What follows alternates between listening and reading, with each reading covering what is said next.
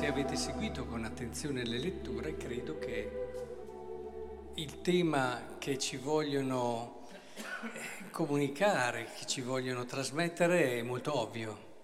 Si parla non solo di ecumenismo, ma si parla di universalità della salvezza. Una salvezza che è fatta per tutti, pur passando dall'elezione di un popolo, cioè quello di Israele.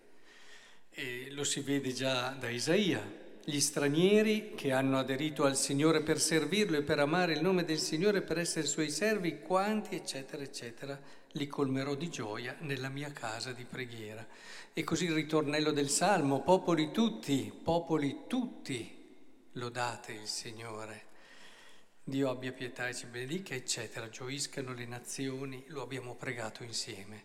Ma continua Paolo, Paolo che addirittura dice che la disobbedienza del popolo di Israele è l'opportunità perché tutte le nazioni siano raggiunte dalla salvezza di Dio. Riesce a vedere un disegno divino anche nella disobbedienza del popolo che però vede alla fine salvato. È bellissimo, notate no? questo principio teologico che guida la, la vita e la, il pensiero, meglio di Paolo. Cioè lui dice, perché il popolo di Israele alla fine si salverà? Si salverà perché i doni e la chiamata di Dio sono irrevocabili. Quindi alla fine un Dio che li ha scelti e li ha eletti trionferà anche nel loro cuore. Interessante vedere come Paolo ha alcuni principi che lo aiutano a leggere quello che è il divenire della storia, ma in modo particolare anche nel Vangelo non solo il popolo di Israele sarà salvato, ma questa Cananea, siamo nella zona di Tiro e Sidone, eh, che era popolata da molti pagani, e questa Cananea che non appartiene al popolo di Israele che ottiene questa grazia. Quindi c'è un filone, un filone chiaro in tutte le letture di oggi che ci porta a pensare come Dio, attraverso una storia che è fatta di elezione di un popolo, voglia arrivare a tutti.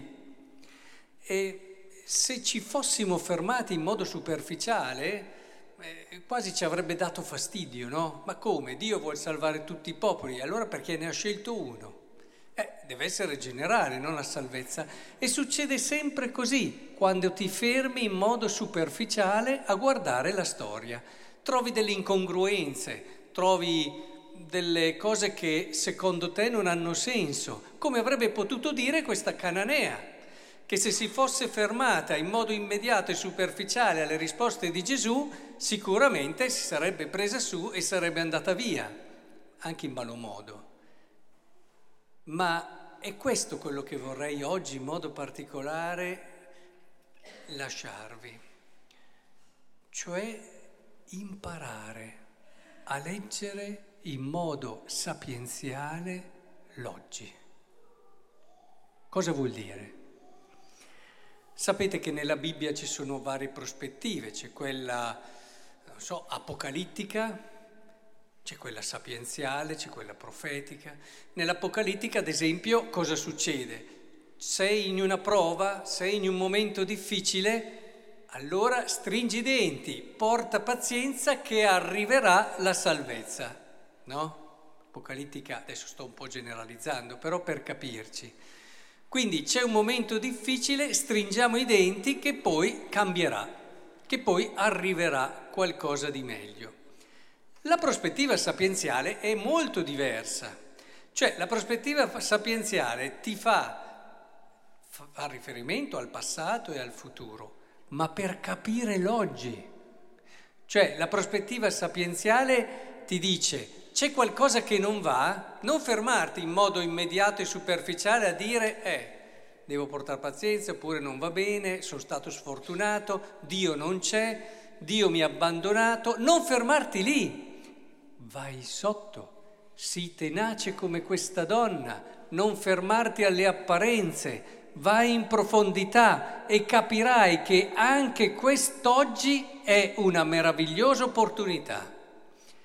Pensate al Coelet, poi Giobbe e tutta la sua storia, ma i sapienziali, no? Queste storie meravigliose che ti dicono non guardare in modo superficiale così quello che accade, ma vacci sotto.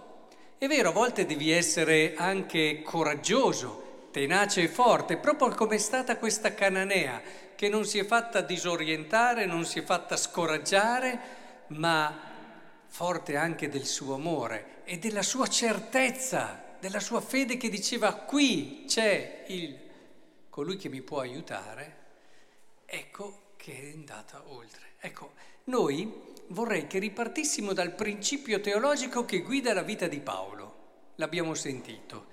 I doni e la chiamata di Dio sono irrevocabili. Mettiamocelo in testa. I doni e la chiamata di Dio sono irrevocabili. Quindi, e in modo particolare, chi è che ci dice questo? Gesù. Lui che è il dono di Dio, lui che è la promessa che è fatta persona, lui che è figlio di Dio e Dio non ha risparmiato il suo figlio, questo dono è irrevocabile.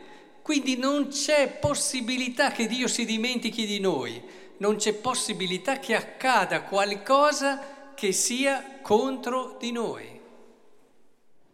Sta a noi fare come questa cananea, non fermarci, non non scoraggiarci, perché le cose non vanno secondo quello che avevamo immaginato, sognato o pensato.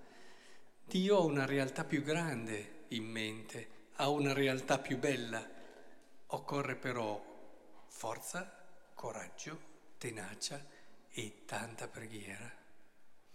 Allora si apre un nuovo mondo, si apre qualcosa di nuovo, impari a vedere la realtà con quella forza, quell'energia che ti dà la certezza di essere custodito da un amore. Ti dà, non so, non vi è mai capitato, quando sapete e scoprite che siete nel cuore di qualcuno, non ve lo riuscite a spiegare, ma c'è un'energia nuova.